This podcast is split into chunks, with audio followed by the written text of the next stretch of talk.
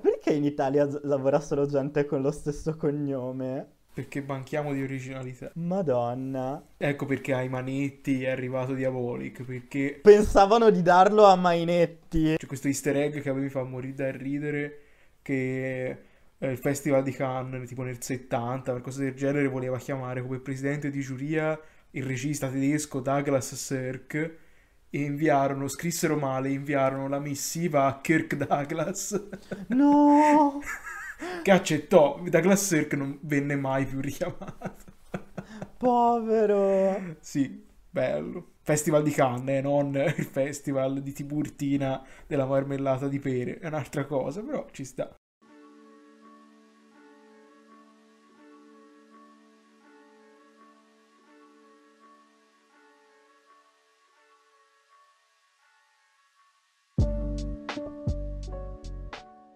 Benvenuti amici a una nuova puntata del mio vicino cinefilo. Io sono Gregorio.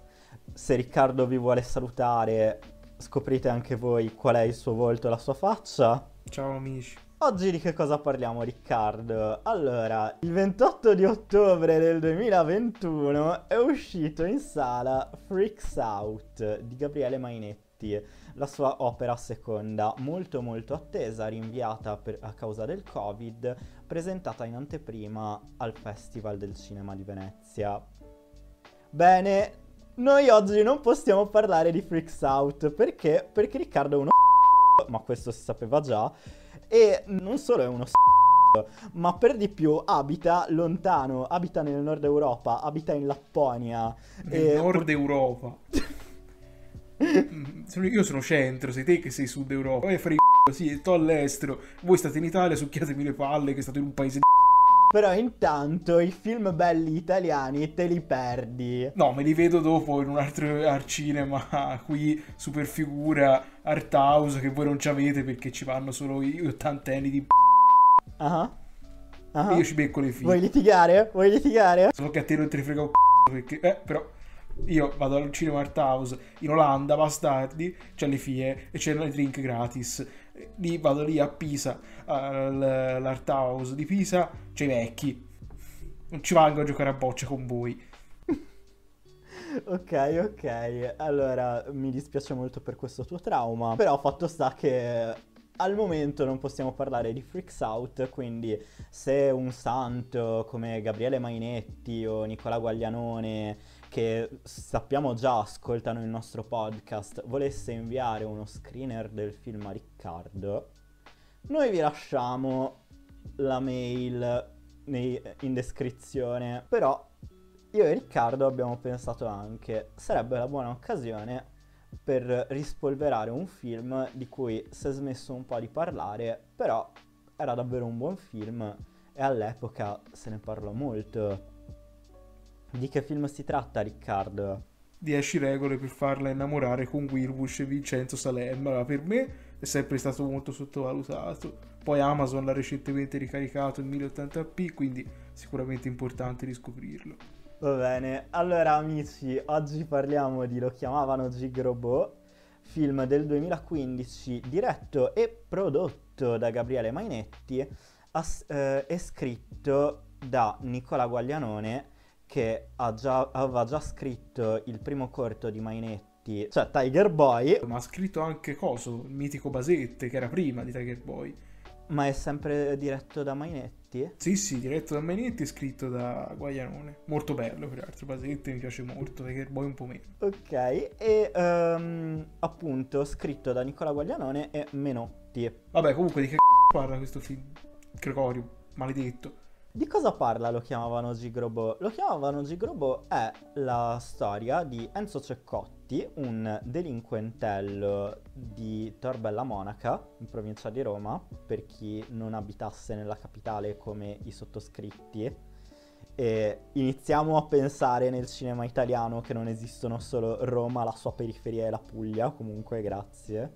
E Napoli, scusa dove la metti?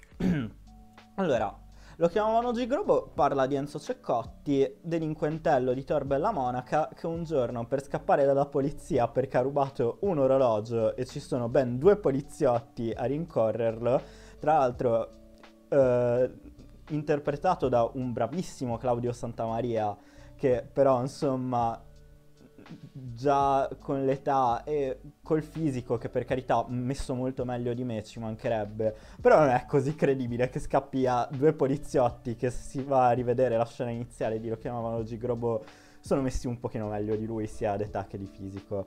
Comunque, eh, appunto, eh, un giorno cade eh, in dei rifiuti nucleari eh, che sono giustamente in in fondo al Tevere, scopre di avere dei poteri.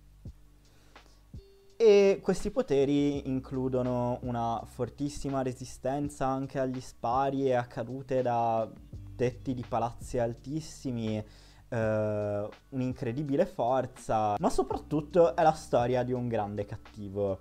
Lo zingaro interpretato da Luca Marinelli che nonostante avesse già recitato in Non essere cattivo uh, anche io me lo ricordo in tutti i santi giorni di Virzì, uh, Luca Marinelli in realtà viene scoperto dall'intera Italia grazie al ruolo in Lo chiamavano Gigrobo, cioè lo zingaro, un, un, altro delinquentello che però al contrario di, uh, di Enzo vuole fare le cose in grande, non, non, vuole più essere un delinquentello. Ha provato con le buone, grazie ad un'ospitata Buona Domenica, a diventare famoso, ma quando ha capito che forse il mondo dei buoni e dei ricchi era troppo difficile da raggiungere con eh, eh, l'ascensore sociale, decide di eh, tentare di arricchirsi grazie a, dei, eh, a degli accordi con la Camorra. Andrà bene? Andrà male? Perché sono legati? Parliamone.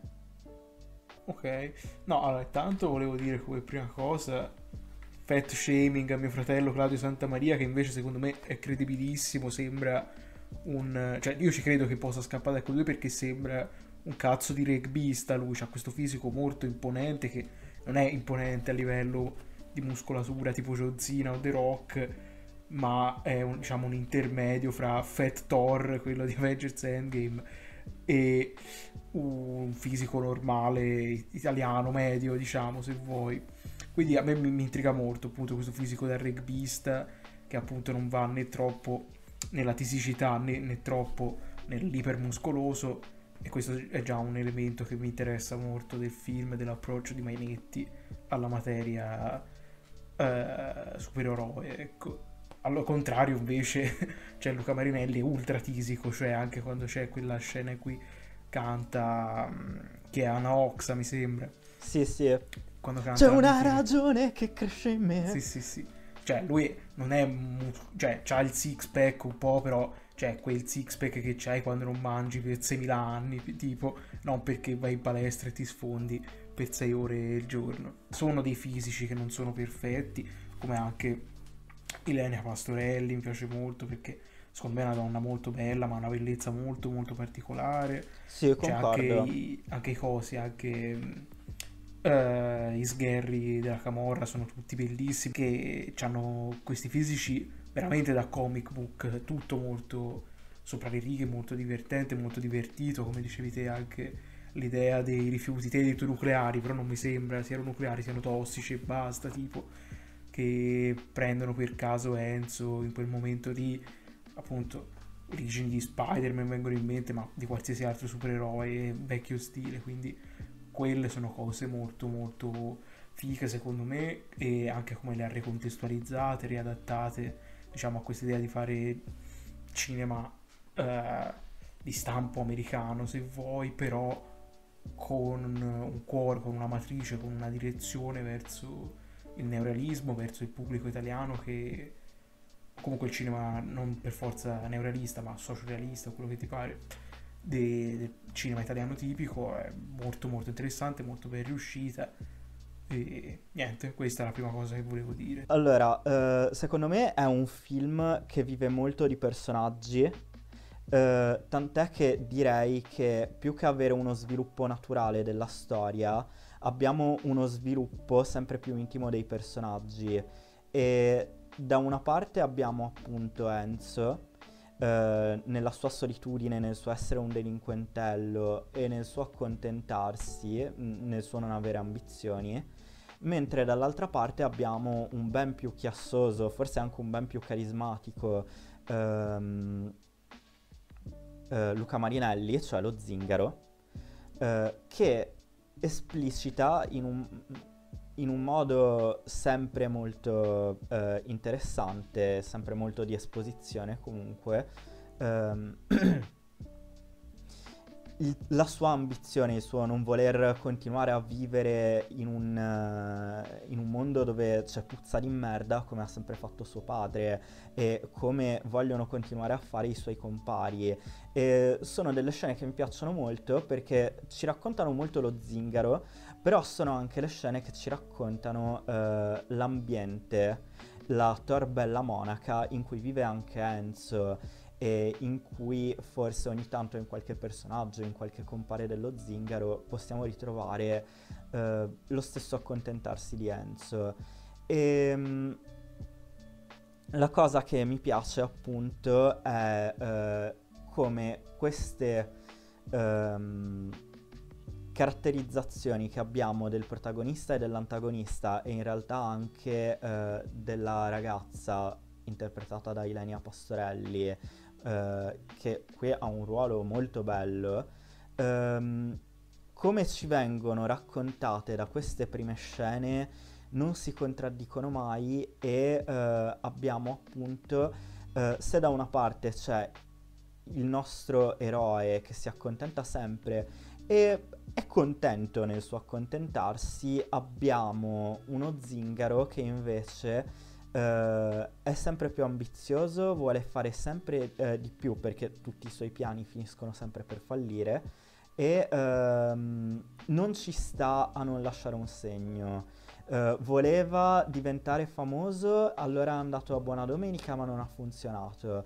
Voleva diventare ricco e quindi si è dato agli accordi con i camorristi ma non ha funzionato e vorrà lasciare sempre di più il segno. È una cosa che mi affascina molto dello zingaro, eh, mh, perché è una persona eh, che non si dà mai per vinta, è una persona che ha sempre un'idea eh, dopo l'altra idea, dopo l'altra idea, dopo l'altra idea, perché non ce la fa a pensare che non lascerà il segno e infatti lo trovo un personaggio super affascinante, come lo è anche quello di Enzo ovviamente, o come quello eh, della sua amica Alessia, interpretata appunto da Ilenia Pastorelli. Um, però eh, diciamo che secondo me se c'è un motivo um, per cui il film ha funzionato tanto e uh, è stato così apprezzato dal pubblico italiano sono assolutamente i personaggi, uno su tutti secondo me lo zingaro.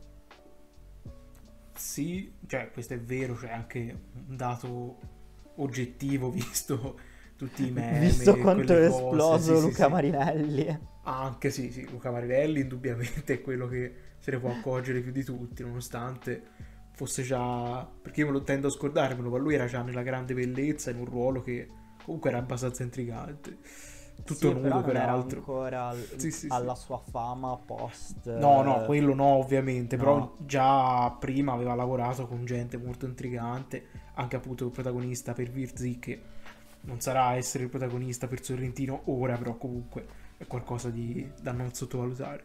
Detto questo, no, certo. sì, e ovviamente lo zingaro è quello che piace di più, ma anche perché cioè, c'ha proprio per quello che si diceva prima, cioè la poca ambizione di Enzo lo rende sì intrigante da seguire, sì le sue vicende sono molto romantiche, molto anche vecchie se vuoi nel senso, cioè segue una struttura molto da eroe classico, anti-eroe classico, quelli alla Sergio Leone o alla John Carpenter che si ritrovano a essere, nel suo caso letteralmente, eroi senza volerlo, no? E quindi fa tutti quei passi che seguono gli altri. Invece lo Zingaro è un po' più moderno, sia nel modo di presentarsi, sia a livello estetico, sia la sua backstory fa aborto un po' roba che puoi vedere ora, nel, a parte Joker, che appunto è la storia dello Zingaro. Non so se ci siano mai state ispirazioni dirette, però è quello. E molto più divertente, tutte queste cose qui. Invece, invece dove Luca Marinelli, lo zingaro, è super determinato, è super concentrato su una cosa, mi sfugge un po' il senso del film in quello, cioè ovviamente Luca Marinelli, lo zingaro, si, si comporta in modo terribile per raggiungere quello che vuole, però cioè, il protagonista alla fine è un, una persona che non cresce mai, cioè sì, c'è, c'è quella scena terrificante che forse è la più discussa di lo chiamano Gigrobo, secondo me terrificante in senso positivo. Quella dove c'è la scena di Quella sesso. terrific, non terrifying. Va bene, sì, Gregorio, bravissimo. non ci avevo pensato.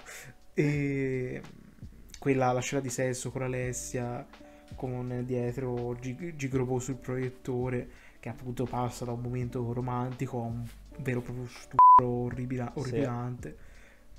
E tra l'altro la lettura della scena che dà Mainetti sia a voce perché mi intriga, mi intriga molto come personaggio lui quindi ho ascoltato un sacco di interviste che proprio la messa in scena di lui che chiede per una sega e poi uh, le succhia le tette come un bambino piccolo mostra veramente un personaggio super immaturo poi c'è anche tutta questa ossessione per, i, per gli yogurtini alla frutta che anche quello fa molto ridere all'inizio alla fine invece dimostra un personaggio molto immaturo. E c'è solo c'è quella scena lì terrificante per come descrive il personaggio. C'è quell'attimo di redenzione ma in cui appunto le chiede scusa e tutto però non l'ho mai sentito particolarmente forte ecco. Quello mi ha sempre un po' turbato del film. Cioè alla fine mi trovo sempre a tifare un po' più per eh, lo zingaro sinceramente perché capisco uh, quel moto di volersi del riscatto che vuole, ovviamente lo fa in maniera orribile, mentre Enzo la sua staticità ogni tanto risulta un po' respingente, non so se la pensi anche te come cosa. Sì, sono d'accordo. Um, cioè, si è portati, secondo me, uh, non è un difetto del film, anzi è una cosa che lo rende molto intrigante però si è davvero portati a tifare per Enzo solo quando lo zingaro raggiunge davvero il baratro. Certo, e quando sì, sì, sì. è palese che tra i due ci dovrà essere uno scontro. Perché eh, se no prima cioè è Zingaro is life, Zingaro is love. E cioè ho appena detto che una persona che ha fatto sbranare un'altra persona da un Rottweiler è life e love rispetto al protagonista quindi Beh, il protagonista commette uno stupro, quindi cioè, alla fine... Ecco. cioè, non è che vada più di tanto lontano. Però sì, cioè... A parte il voler immergersi come fanno Mainetti e Guaglianone eh, in una cosa del genere, cioè dare al protagonista questa connotazione nonostante lo si voglia far passare per positivo, secondo me è una cosa molto coraggiosa e che loro fanno molto bene, anche se so cioè io ho percepito in maniera molto positiva, anche se so che appunto essendo una delle scene più discusse, non tutti pensano che sia stata fatta col giusto tatto, cose così. Mentre secondo me è molto intrigante. Lo brindo al carattere, ecco. Mm. Boh, ti dico, secondo me è una scena che comunque, cioè, non solo ti racconta uno studio, ma ti racconta anche l'approfittarsene eh, di una persona che non è proprio capace di intendere e di volere. E... Eh, appunto, cioè, ancora peggio. Sì, sì. No, no, esatto, è ancora peggio. E, ehm, però eh, tra le varie cose un pochino discusse del film, eh, ne, volevo parlare di un'altra che riguarda lo zingaro eh, dopo. Uh, cioè, secondo me è comunque una scena di uh, narrazione sociale, diciamo. Uh, cioè, alla fine quello che ti dicono Mainetti e Guaglianone e Menotti è questa qui palesemente dovrebbe avere qualcuno che si prenda cura di lei e invece viene presa dalla polizia mentre vaga per tutta Roma e cioè la cosa che le dicono è ok ti riportiamo nel palazzo dove abiti. Oh non c'è tuo padre ti porteremo dal tuo vicino. No n- non c'è suo padre cioè cercatelo non lo trovate. Cioè mandatela da qualcuno che si prenda cura, cura di lei. Cioè no, non penso che il film voglia darti la morale prendiamoci cura delle persone che ne hanno bisogno. Uh, o meglio, no, però per... ecco c'è un'altra cosa che ho paura di scordarvi se la, non la dico ora. C'è una cosa molto intrigante che fanno quando si vede per la prima volta Alessia e suo padre, che c'è appunto anche gli sgherri dello zingaro, che quando uh, il padre fa le porcate con Alessia, gli stessi sgherri dello zingaro sono disgustati, che è una cosa che da non sottovalutare, che a me mi colpisce, mi colpisce molto ogni volta che la vedo.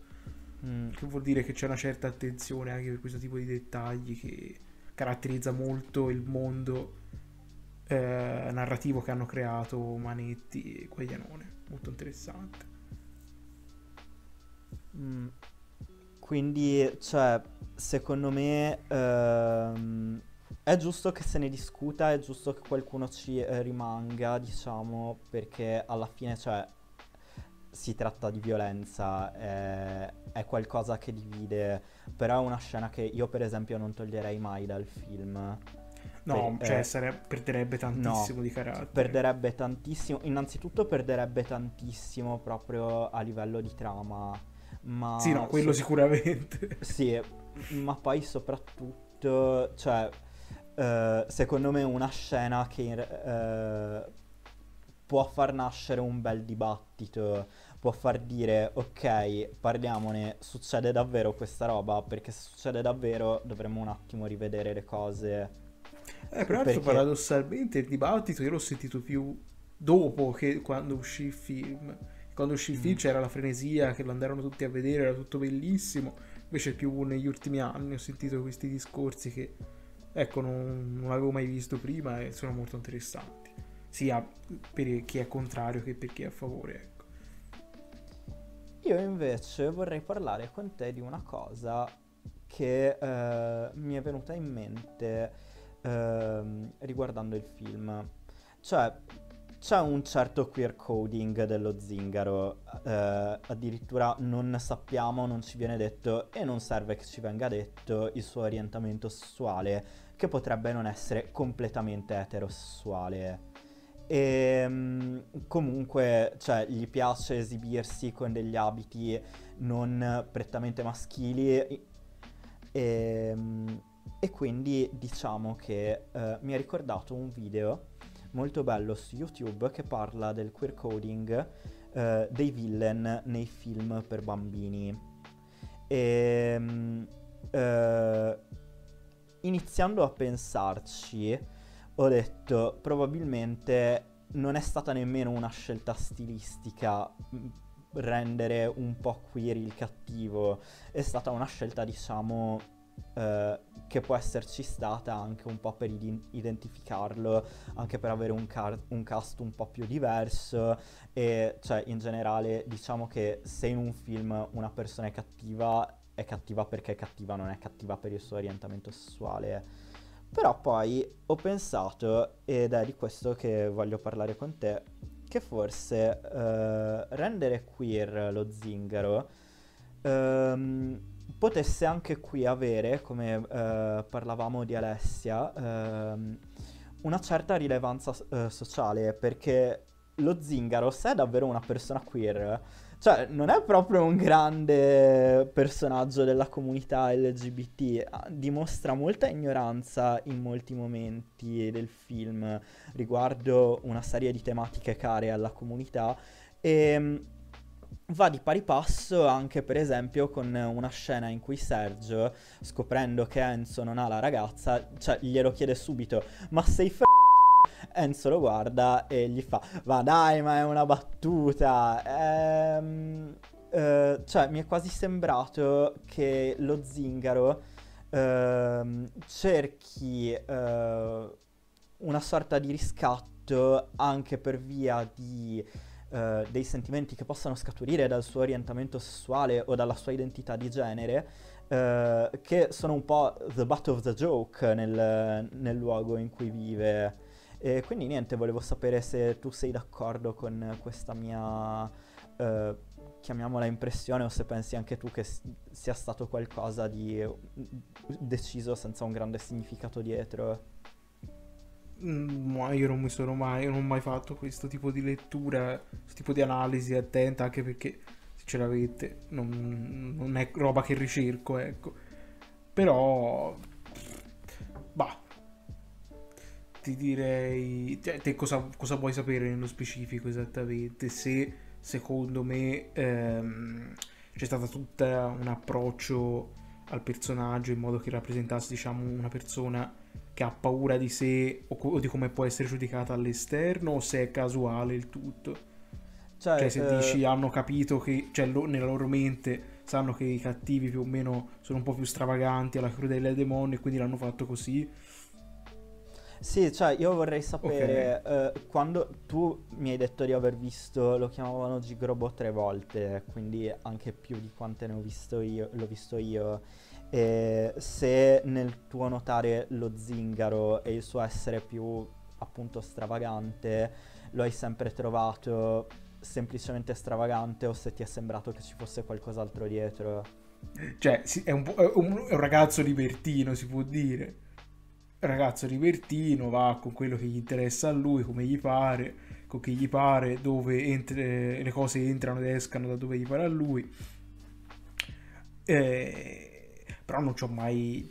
Cioè, non ho mai percepito in lui quest'idea di essere giudicato dagli altri, anche perché poi...